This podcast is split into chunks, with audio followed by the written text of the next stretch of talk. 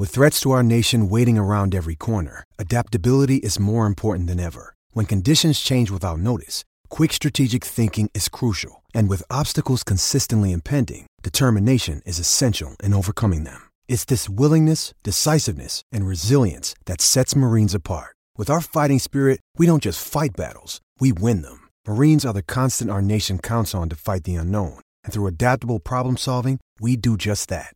Learn more at marines.com. Penn State falls in the Associated Press and coaches polls. The Lions defense was outwitted and outplayed by Minnesota. Penn Live's Bob Flounders grades the Lions in their loss to the Gophers. And Greg Pickle comes to the defense of offensive coordinator Ricky Rahne. I'm Dustin Hockensmith from Penn Live. We'll cover all those headlines right here on the Penn State Update.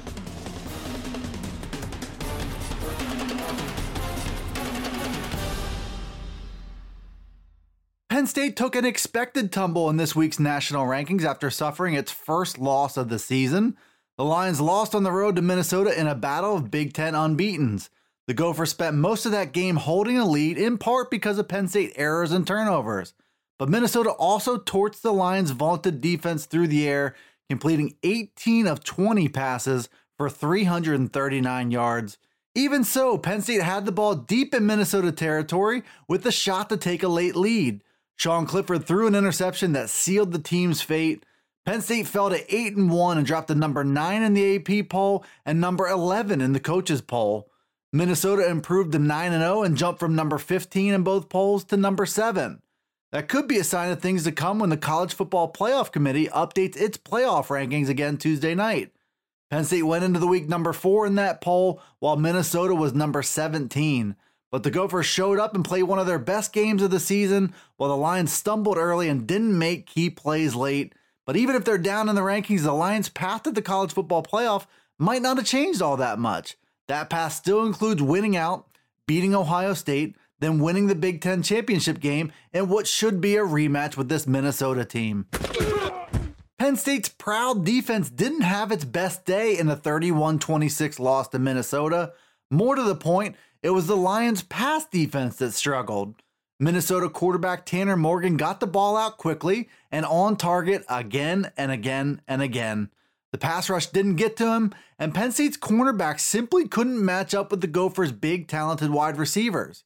Morgan completed 18 out of 20 passes in all for 339 yards, averaging out to nearly 17 yards per attempt. It was a rare occasion where Brent Pry's defense was outwitted and outplayed, according to Penn Live beat writer Bob Flounders. To their credit, the Lions did adjust in the second half, Flounders said, but by that point, Penn State was fighting an uphill fight. James Franklin likes to talk about complementary football. Saturday in Minnesota, neither the offense nor the defense complemented each other very much. That performance must be rectified in a hurry because Indiana comes to town this weekend and the Hoosiers currently lead the Big Ten in passing offense. In addition to writing a compelling piece about Penn State's defensive effort against Minnesota, Penn Live's Bob Flounders also handed out grades. Starting with the offense, Flounders gave this group a B. Sean Clifford threw three interceptions, and coordinator Ricky Rahne has been skewered by a segment of the Penn State fan base. But Journey Brown's performance was a highlight. He rushed for 124 yards and two scores, while Noah Cain sat this one out.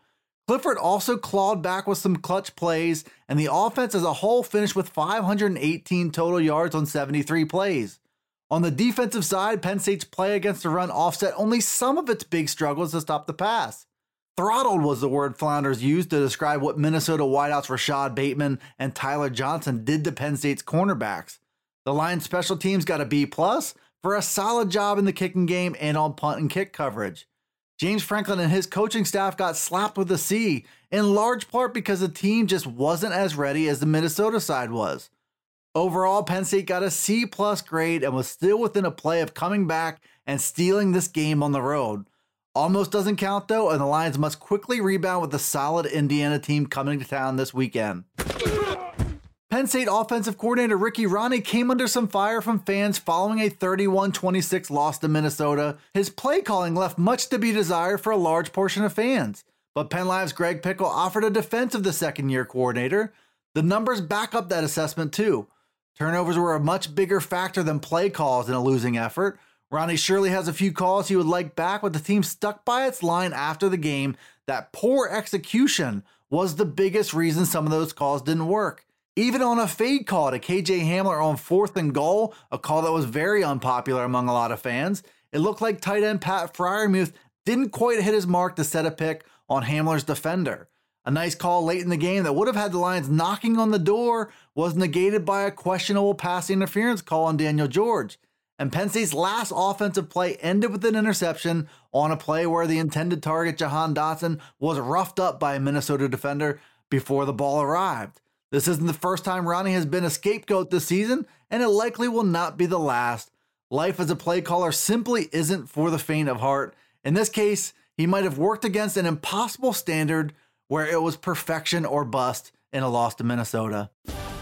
Thanks for tuning in to the new Penn State Update Daily News Briefing. It's available right here on Penn Live as well as on Alexa, Apple, Google, Spotify, and Stitcher.